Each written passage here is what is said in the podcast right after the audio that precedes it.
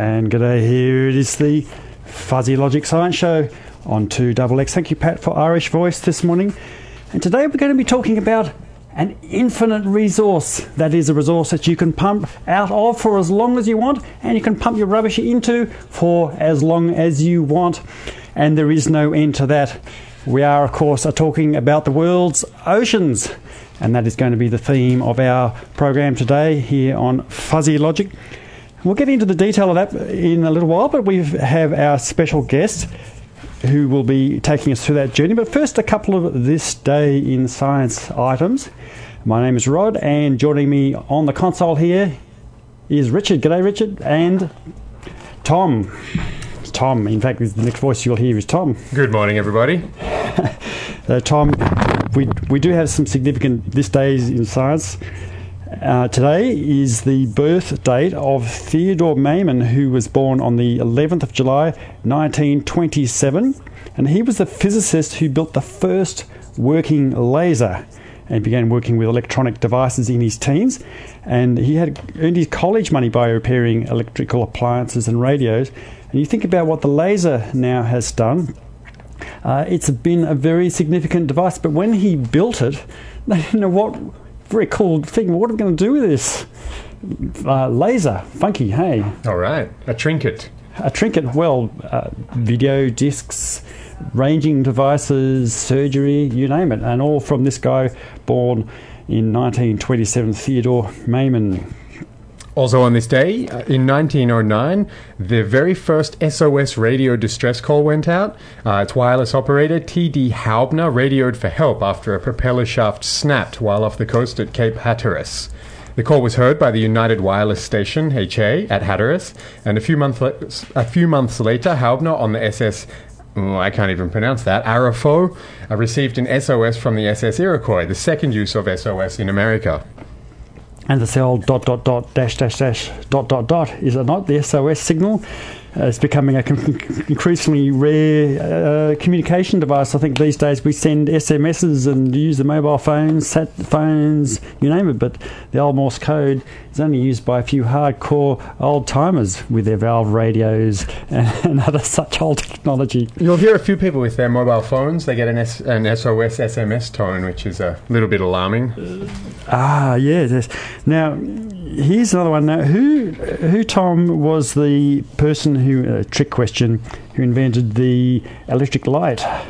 Uh, that would have to be Thomas Edison, surely. That's that's the that's the common answer, but apparently it's not, because on this day in 1892, the U.S. Patent Office office issued a patent to Joseph Swan in England, not Thomas Edison, and he was the inventor of the electric light carbon for an incandescent lamp. All right, There you well, go. there you go. And- Tricks of history. And he set up a company to produce the first practical filament lamp.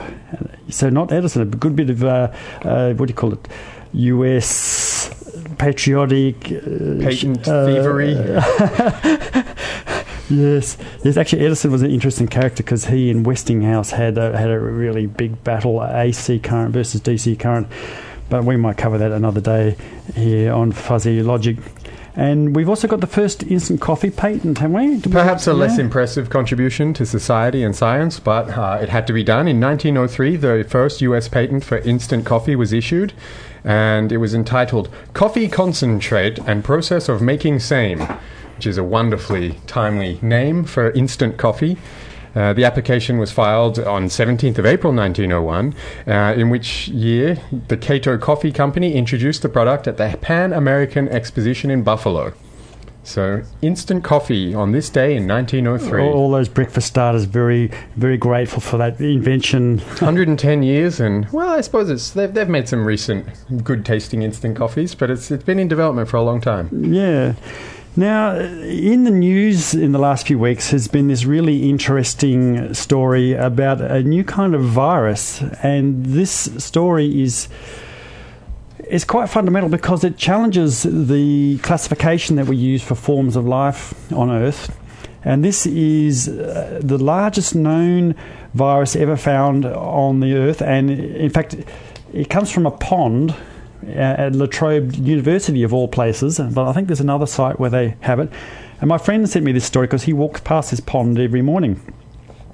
But the French researchers found this virus, and it indicates huge discoveries remain to be made at the fundamental level. But it's unlike anything we've seen before because it's an entirely new family. It's really big. Apparently, with most viruses, you need a special microscope, like electron scanning microscope, to see. But you can see this one with a really good conventional light microscope, and it has 1.9 million DNA base pairs in it. It's about 1,500 genes. So this thing is huge. Does It's it do anything impressive? I mean, the name virus conjures up very negative images usually. Uh, does this one do anything that we know about yet? Well, it, it, it lives on the amoeba in the pond water. So it, it, it goes inside the amoeba and it harnesses the, takes over the amoeba structure and then it, it pops the thing open and more viruses spray out and then All right. and so on to other amoeba. But so it, it's, it's, is it interesting? Here we are in 2013 and there is something as fundamental as this still to be discovered. It just goes to show how big the world is, how big it is.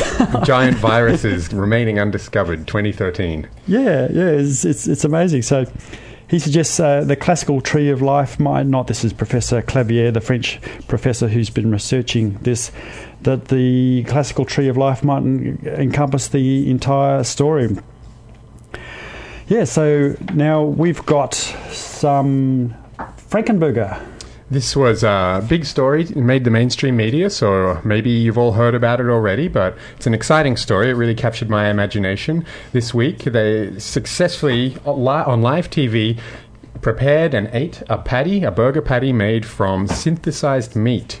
It cost £250,000 to develop, making it possibly one of the most expensive meals ever produced.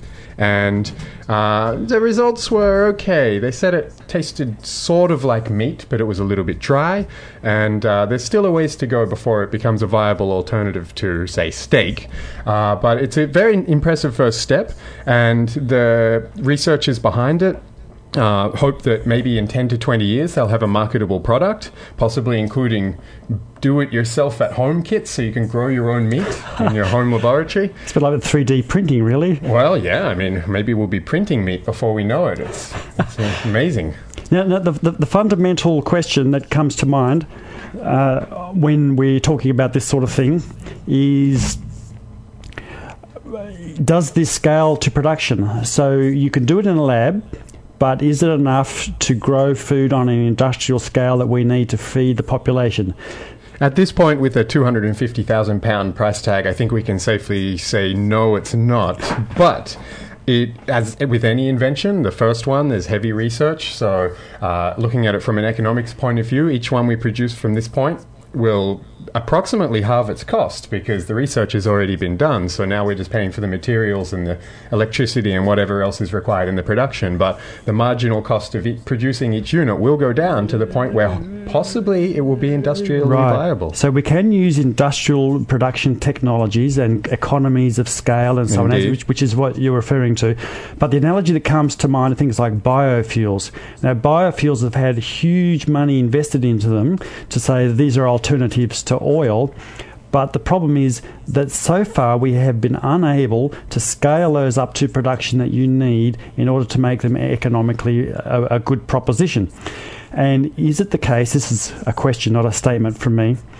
Is it the case that you can scale up this sort of uh, production to in, in a way that is economically and energy efficient? Because a little bit of research I did on this a couple of years ago indicated that at the time that you spend so much energy growing the stuff in a lab because there's all sorts of challenges you've got to uh, meet in order to do it does it actually make uh, is it a is it actually viable? So you've got to pump the nutrients in and you've got to get the nutrients from somewhere.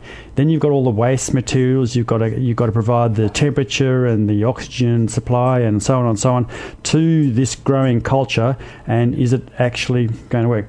Well, these are very good questions, and at the moment, clearly, it's very unviable. Two hundred and fifty thousand dollars is not something I'd want to spend on a subpar burger. But uh, considering the world's appetite for meat is forecast to rise by 70% by 2050, and nearly a third of the world's ice free land is already used to raise livestock or grow fodder for these animals, uh, without a radical technological shift, then the new demand will be hard to satisfy. So if we can move toward being able to synthesize some of our proteins, it it can only be a good thing. Well, it, it certainly it certainly feels good to not have to knock some poor animal on the head so that we can have a nice steak for dinner. That would make a lot of people happy. So we might break to a track now, but when we come back, we're going to be talking about that infinite resource, which is our oceans, and how it's going to continue to feed us, and how we can continue to pump pesticides and sewage and industrial waste into it, and it all just gets sucked away by the big vacuum cleaner, and we can do that ad infinitum. In fact, maybe I've got a feeling that our guest, Richard, is going to challenge that notion here on Fuzzy Logic when we come back after this track. What have we got, Richard? What, what track have we got to play today? This is the Doni track of Philip Glass. It's uh, a track which, for me, has the mystery and the complexity of seawater and how little we know about it, how wondrous it is, and what a fantastic medium. And we'll Ah, listen to this and then talk more about it afterwards. Terrific stuff. Okay, here we are on Fuzzy Logic, and today we're going to be talking about oceans, fish, and what did you have for dinner? What might you have for breakfast? I hope it tastes good. And a bit of Philip Glass here on 2XX, the Fuzzy Logic Science Show. And today we're talking oceans. And we have, in fact, a guest whose voice you heard just before that track came on. And it is the a professorial fellow from the University of Wollongong in marine research. And his name is Richard Kenchington. And he's also from the Australian National Centre for Oceanographic uh, Ocean Resource Security. Hey, good morning and welcome to Fuzzy Logic. Good morning, Ron. It's great to be here. Now, before the track, I made a fairly bold assertion about our infinite oceans, about how we can just keep pulling things out of them and keep putting our waste into them for as long as we like. Was I perhaps slightly off the mark with that comment? Well, probably rather a lot off the mark. The mystery about the ocean is that people look at the surface and they think they understand the sea. If you think about seawater, it's 800 times as dense as air. Its properties are very much like human blood. It's a great life support system. And it's wet. It's full of cells, from the viruses you were talking about before through to blue whales and the action is in the third dimension of the water column. We are land animals. We walk around inside our skins, which are spacesuits to enable us to live in a dry, hostile environment. If you're a cell in the ocean, you will experience, perhaps on an extreme day, a difference of one degree Celsius. And that's very rare. If you live in Canberra, you can experience 24 degrees temperature difference in a really bad time, but 10 degrees is very frequent every day. Now, without a skin, uh, without a supply, a support system, uh, cells die. So the sea is a wonderful support medium and nursery. That's that's a beautiful metaphor that we are walking around in spacesuits. So I haven't I haven't heard that before. So you're saying that we essentially in uh, terrestrial animals we are maintaining a little marine environment inside our skins. Exactly so, yeah. Every land animal or plant has to have a major survival mechanism. We have very complicated reproductive systems in order to ensure that our young can go from the egg and sperm stage to the independence stage. Many of the marine creatures, and quite a lot of freshwater creatures, you just the eggs and the sperm are discharged into a waiting environment where they can be where they can feed, they can grow up and reach maturity. It's not all good though. It's also uh, an area where there are bacteria, viruses, crustaceans, predators. Uh, but it's a totally different concept, which is so uh, it, it's it's so alien to the way in which we live, where we live in a two-dimensional world. It, it reminds me of some researchers in South America who who realised that all the research they were doing was based from the flora of the forest, and they would walk around the thick Amazonian jungle, and, and, and they would see everything from ground level. And so they built these walkways or like this temporary platform so they could get up to the canopy of the tree, up the canopy of the forest, and see it from a different angle. So you, are saying that our own world, our own worldview is so skewed by the fact that we are humans or terrestrial animals. What, what are some of the other ways in which this, this, this affects us, our, view? Well, I mean, your Amazon example is good. What was happening, in fact, was that the people building towers in rainforests are just looking at the stuff which has reached up from the surface of the earth. It's not. It's third dimensional in that it's getting moisture from there.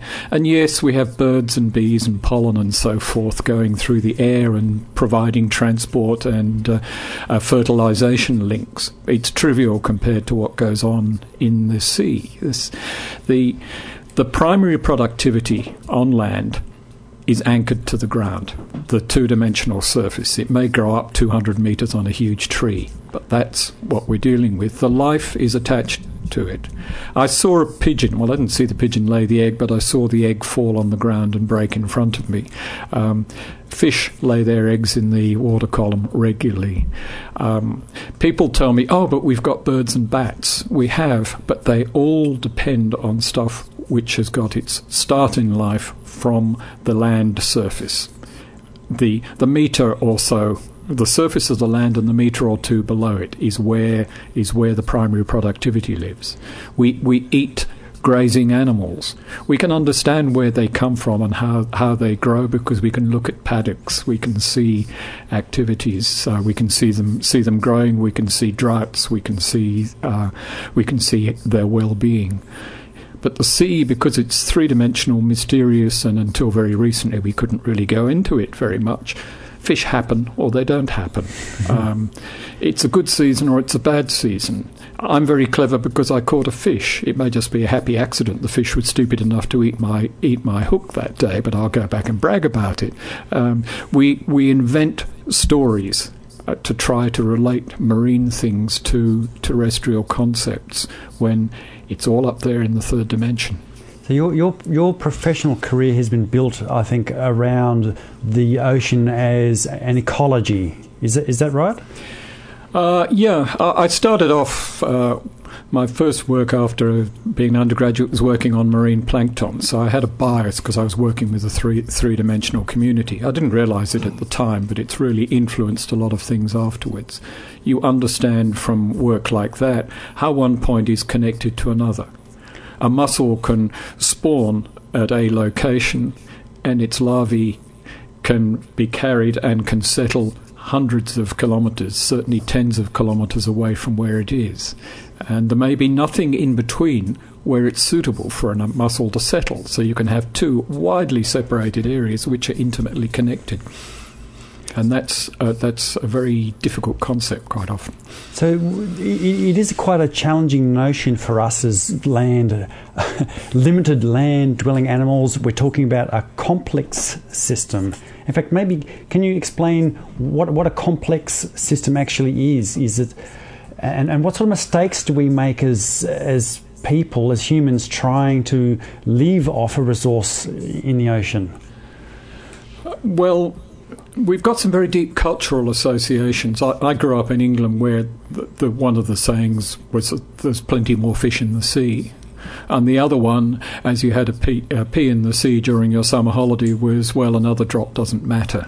So, your comment about pollution earlier on, we've seen, and engineers still uh, are, are, taught in first year in many places to recite the solution to pollution is dilution. Um, in other words, you put it in the river, it comes down the river and goes into the sea. And to a large extent, that's true. I mean, the, the marine systems are um, potentially very forgiving, but when they're overloaded, you can get some nasty snapbacks. How would you describe if we if the patient were to come into your waiting room and you were the doctor and the, the patient is the world's oceans and you were to do an assessment of the health of the patient? Uh, that's a big question, but what would you say? Uh, and maybe there isn't one answer for, for all the world's oceans, but. Well, there's some some recent research which has um, done some metadata stuff on the condition of the oceans and uh, ranging through the status of fish stocks, the status of inshore habitats, and the nasties in the remote water. Pesticide levels in uh, in penguins in the Antarctic. Uh, very complex man-made molecules have found their way some way through the water quality connection into uh, into birds and those we don't know what the effects are, but some of those chemicals in in terrestrial birds have had effects on their reproductive capacities. Um, so that's at one level. To answer your question, uh, the patient is showing sim- a number of symptoms of of decline, and we need to do things to look at how we can avoid unnecessarily um, adding to the problems it faces. And that's a problem which we have to address in a really hard way because the problems start at the mouths of the rivers and within three to five miles or uh, five to ten kilometres from the coast. Those are the areas we impact most immediately and most directly. And they're the hardest ones to manage because of a whole range of legal and social problems. So there, there's a couple of dimensions to the consequences of this, are there not? So one is that we eat fish for, for breakfast or for dinner, and it's a source of nu- nutrition for we humans. But also, is it something that's inherently something worth saving? Like we save areas of, of land, like rainforest and heritage desert areas and so on. Is there, what's the value of all of this, of the oceans to us? Well, um, the value of the oceans to humanity is huge. A large proportion, particularly of the poorer people in the world, depend absolutely on food that they get from the sea or on the coast. Um, so that's a fairly direct and obvious issue. If you're asking the question about do we need to protect areas in the sea, the answer is yes, in part because we have so little knowledge as to how those systems work, in part because we know from coral reefs and uh, mangrove and seagrass areas how important these areas are as nurseries to the whole range of species, including the ones we use. And uh, as refuges and reference points for research so that we can begin to understand more directly what the impacts of the things that people do to the sea by putting stuff in through pollution or taking stuff out through fishing and mining and trying to work out how all of these things fit together in inordinately complex um, food chains and ecosystems. So I think you're saying that saving the world's oceans is not an optional extra. It's not for something for lentil eating greenies to do just because it feels good. It's actually really a critical resource for humanity. Is that? Would you agree with that? Well, uh, there's some slight dispute over it, but the idea that, that life came out of the oceans, uh, the marine environment of the oceans, is fairly widespread. The other thing, I started off by saying seawater is 800 times as dense as air it has 800 times, or perhaps even factorial times, of picking up and transferring nasties and being affected by nasties. We're worried rightly about the atmosphere. I'm concerned we're not putting enough attention into the ocean sphere. Uh, okay. Here on Fuzzy Logic, our guest today is professor, professorial, get that word right, professorial fellow from the University of Wollongong, Richard Kenchington, and he's also from the Australian National Centre for Oceanographic Resource Security here on Fuzzy Logic. And when we come back, we might talk a bit about fish farming and other ways of alternative ways of getting food. Now, you've chosen a track, Richard. What, what track is this? Uh, this is a track from the Maldives in the middle of the Indian Ocean, a, uh, a, version of a fishing song. It captures people out in a in a paddling and sailing boat going fishing for skipjack tuna, which is the staple food of those islands. Welcome back to Fuzzy Logic. That was a Maldivian fishing song. Uh, our guest today is Richard Kenchington. And Richard, can you tell me what why you chose that song? Oh, it's um, symbolically important for me because it's one of the first uh, things I did taking the learning we'd had from Australia in barrier reef management to another coral reef country and going to a country where people are totally dependent on marine resources in a way which we in a developed country are not. What sort of barriers does a differing socio-economic situation uh, provide? Because I, I, imagine managing reefs in Australia would be quite different to managing reefs in the Maldives or the Philippines or one of these sustainable.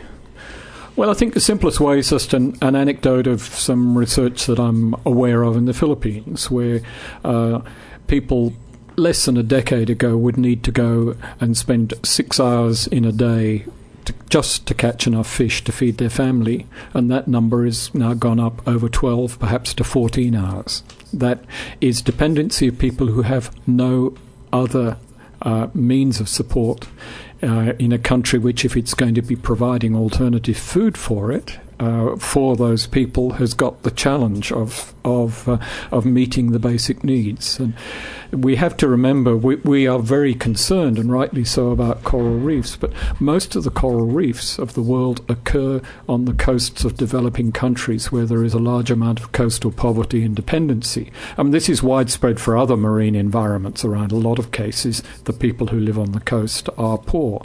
But a lot of the thinking comes from wealthy countries where we see the sea uh, in many ways as an aesthetic and recreational amenity rather than a dependent one. Yes, the, the contrast really strikes me there. You, you, know, I didn't spend any time at all getting the fish that I ate for dinner last night. I just went down to the supermarket. And when I do go fishing, I go out in a, an expensive boat and we've got sonar gear and expensive fishing. And if we don't catch anything, well, we have a beer and we go home again. It doesn't really matter. So this this cultural aspect. Do you think the case is that the people in the Maldives, because they're so closely connected to their source of food, unlike we in the Western countries, that they're much more attuned to the health of the environment that they're working in? It's difficult to say. I mean, the, Maldives, since I was there in the early 80s, has now developed an enormous uh, uh, tourism industry based around the environmental um, assets of coral reefs and uh, tropical sands. And the young people in the Maldives now, given a choice, most of them would rather work in the tourism industry than going out on the boats. Um, and that that's a transition again, which you see in quite a lot of areas. And um, uh, yes, particularly the old people and the traditional people have a a really good understanding. Quite a lot of the younger people don't have that because there's a there's a, a sort of social gear change between generations. Yeah, but so that they, they might take people out in tourist boats and so on, but when they come home at night, they've still got to eat something, and even the tourists still have to eat something. Now, I've heard another marine scientist say that we are deploying all the technologies of modern warfare against our fish resources. W- would you agree with that? Oh, I'd, I'd, agree with that absolutely. Um, you were talking about recreational fishing. Um, for me, it's really interesting. There's a very piece, a very simple piece of mathematics. If there's twice as many people trying to catch fish from the same stock, everyone's going to come back with half that number of fish. But that's a very difficult one for fishermen anyway. When you go to to uh, the whole range of fishing with new technologies, where we've got better ways of finding the last hiding place of the fish, uh, we come up against our challenge that there's always plenty more fish in the sea, and people think that the fish are very clever, so they've got to deploy high technology to find them. Um, whereas in the old days, when you used to need to go on a compass bearing, taking account of, uh, of cross currents and a whole range of factors and poor visibility, finding a fishing spot was difficult. Uh, and uh, knowing whether there were fish there was difficult. But now with the things, you can buy a GPS thing for a slab in the pub. People can go out there. There's virtually no skill needed for a lot of nearshore fishing. There's nowhere to hide for the poor fish. Yes, I, I, recall that because I've been up to the Dampier archipelago and seeing the, even the decline in there over the years. I would would go, and you could just punch in the, the GPS coordinates. Here's mm. a hmm. good spot. I know there's a bombora there, mm. and there will be the fish. But uh, so overtaking, overuse of the resource is one challenge, but there's also the the pollution, the things that we're pumping into the ocean. So now you're saying that that, that is also a big challenge. Oh, that, that's. Um if you put too much fertilizer into the sea, too many nutrients, you can get an imbalance of phytoplankton, we have a phenomenon called red tides, which, when it's extreme, can make water poisonous and cause fish kills in, in near shore sheltered waters. But at lower levels, you can change whole food chains by altering the balance in the predator prey relationships through there in ways that we're dimly beginning to understand. Um, one of the best things for me that has happened in the last couple of decades has been the investment by both the Commonwealth and the Queensland governments working with farmers, landowners, and land resource managers to reduce the pollution coming from agriculture from the uh, the catchments into the Barrier Reef Lagoon. Now, the last report card said that in some places the amounts were going down. Certainly, they had plateaued from a case when they were expanding uh, very frequently. It's still too high. The nearshore reefs are affected by a variety of forms of, of pollution. The offshore reefs are not too bad, but there is one of the world's best researched areas of uh, nearshore marine and a huge investment in managing water quality to keep it in something uh, which uh, does not resemble its pristine condition, but is still in very good condition for most of its areas, particularly offshore. Um, we can't see water pollution in the way we can see land and air pollution. And that again is a problem. This alien environment, which covers 70% of the world's surface yes, I, I was look, uh, in around Sydney Harbour a couple of days ago and looking at the water. It seemed clear and blue, and I was wondering how good the water quality actually is.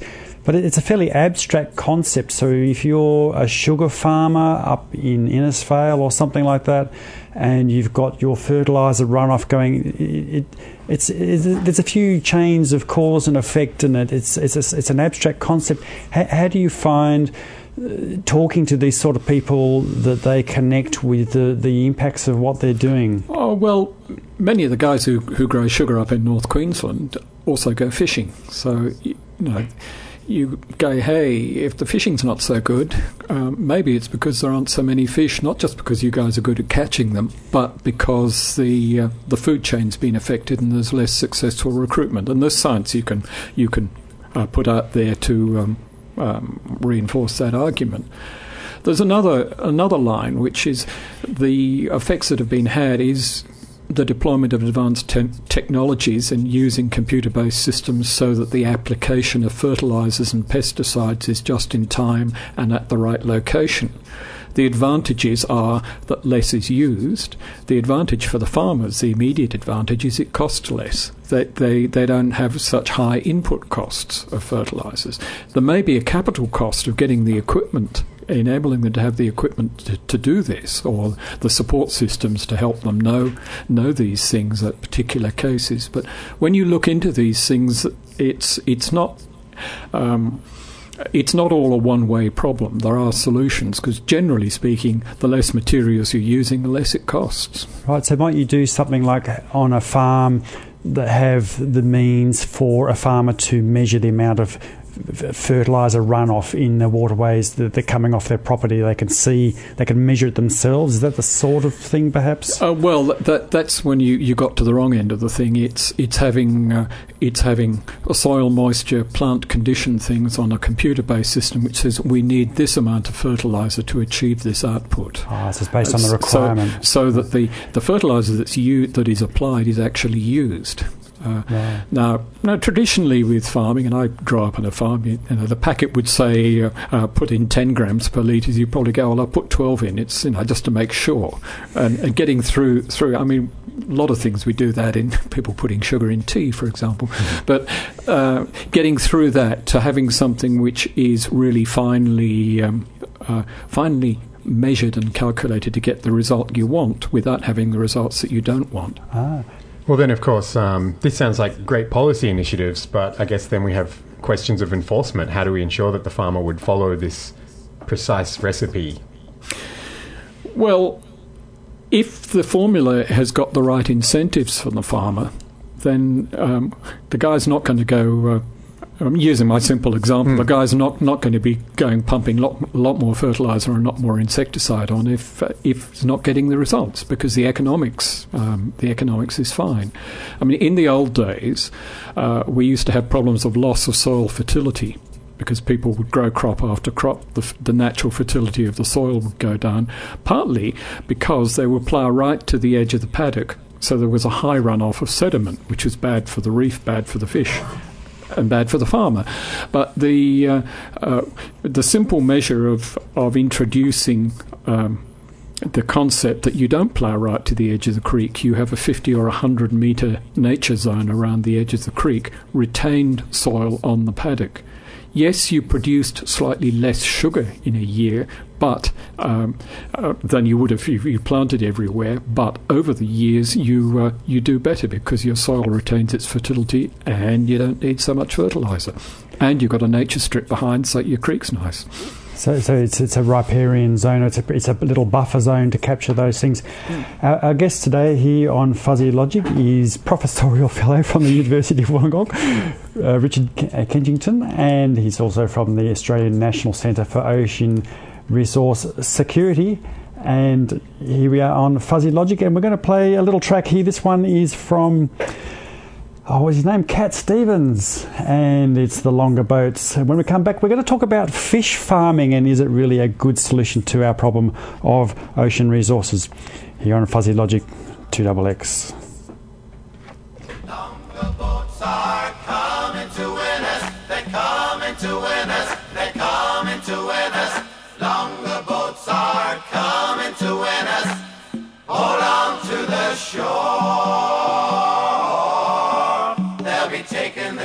from the door.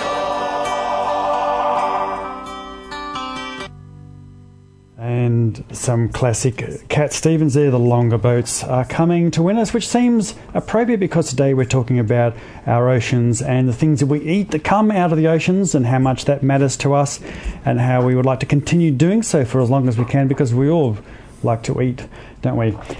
And here on Fuzzy Logic. And our guest today is Professorial Fellow from the University of Wollongong, Richard Kenchington, and from the Australian National Centre for Ocean Resource Security. Now, just before the break, Richard, we were talking about uh, uh, farmers and so on, and another way of getting fish is to farm fish. Now, is that is that a good solution to our food security problem from the oceans? Well, the answer, as so often with these things, is in part yes and in part no. Um, if we can grow things, particularly things nearer the bottom of the food chain, like oysters and so forth, then we can get a lot of digestible protein from things low down in the food chain uh, without, um, uh, without major complications. The problem when we start culturing fish further up the food chain is that we are feeding them with fish we've caught somewhere else. So, um, where the statistics may tell you that so much has so much fish has been caught and so much fish has been produced, in fact, you're double counting at times because if you if you take a ton of anchovies to produce a ton of salmon, which would be extraordinarily efficient, um, then uh, you've you in your fishery statistics you can have you can have uh, the appearance of having two tons, but you've actually only produced one ton with an additional expense. Uh, and the the effects of taking the fish in the middle of the food chain need to be uh, need to be thought about in terms of what's happening to the rest of the wild network, because if you're taking small prey fish that um, other prey fish would be take other predators would be taking in the environment that they exist in in order to bring them back in frozen chunks to feed to to feed to fish in a farm. Then you're not you're not any further ahead except you've produced a nicer fish perhaps. Uh, so uh, the real the golden golden nugget in fish farming is going to be able to, is going to have the ability to produce a synthetic food which has the critical things of carotenoids which come from shrimps and omega 3s that we all hear about for being so healthy for us. If we can find a way of synthesizing a food material that we can feed to farmed fish along with uh, with primary produce materials so that they can grow and have good flavour, then we've really made a significant difference to food supply. We're not there yet. Uh, the fish farmers have got the conversion rate in terms of the amount of wild fish they have to put into a diet as opposed to the the other materials. That's coming down um, from at one stage being several times per kilogram to being not uh, not very much more than a kilogram per kilogram. I- i- is- So it, there are improvements, but again, we we need to learn a lot more about how we can make better foods. Uh, uh, so they, uh, they they sound like incremental gains. They sound a little bit like the farmers you were telling us about earlier. Uh, uh, it's just better management of how much food they put into the into their farm, or is it No, there's some very fundamental science involved in that. Uh, in particularly the things that make fish taste fishy, taste good. The carotenoids, the, the you know the pink colour you get out of prawns is a carotenoid. That's the stuff that helps to make the salmon or the sea trout pink. It's also got a range of biochemical things, as I understand it, which uh, are important in making the flavour. We've also got the fact that omega threes are supposed to and are, are, are dietarily important things, and you know, getting that into fish is a really major human dietary health thing. So it's a supplement Are, are- issue. are there any candidates that you see as being a, an, an artificial food source for the, for the fish farms? Perhaps synthesized steak.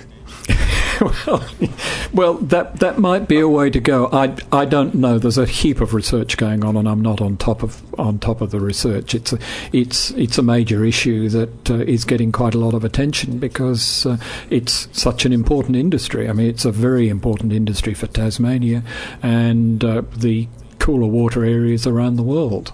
But the the issue of breaking breaking away from the problem of being dependent on wild caught food, which means we're right back to the whole problem of sustainable catches of, of wild caught fish, is a critical one for breaking away. It's it, we're the equivalent area for hunters and gatherers working out how to how to raise cattle predictably as opposed to chasing and hoping to find a, hoping to find an antelope. That's a that's a good analogy. It's uh, interesting when you consider the food chain in the ocean. We eat the predators, whereas we don't tend to eat many land predators. So it's um, quite interesting that the food for farmed fish is other fish, whereas the food for farmed cattle is grass, grain. And you can see grass growing.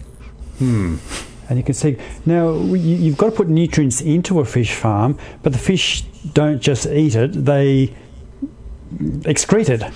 And so you, you then have a waste problem, do you not, from, from a, a localized waste problem? Well, you can have, but theoretically, you could have a very nice cascade which takes nutrients of nitrates and phosphates out of waste from uh, a city stream, puts that through algae to grow algae or, or phytoplankton, which is then eaten by shrimps or something else, which then goes into a, a fish farm. Again, there's research has been being done in various ways on this over, over decades, but but getting a cascade where you're you are making a virtue of all of those nutrients that you put into the sea, you're actually using them instead of them going into the sea. They come back as something which you are using. Uh, that's that's another. I mean, that's the other part of the golden quest of finding the way of feeding these critters. I, I see a really fundamental shift in thinking that you I think you're alluding to here. Uh, one is, well, you know, at the top of the show, I referred to the oceans being a, an infinite resource. We just dump stuff into them and just take stuff out infinitely. But what I think you're referring to is the oceans as a system. And so, if we can harness the outputs of, say, a fish farm and then use them to generate inputs to the fish farm, then we- we're actually starting to think about it as a connected system, are we?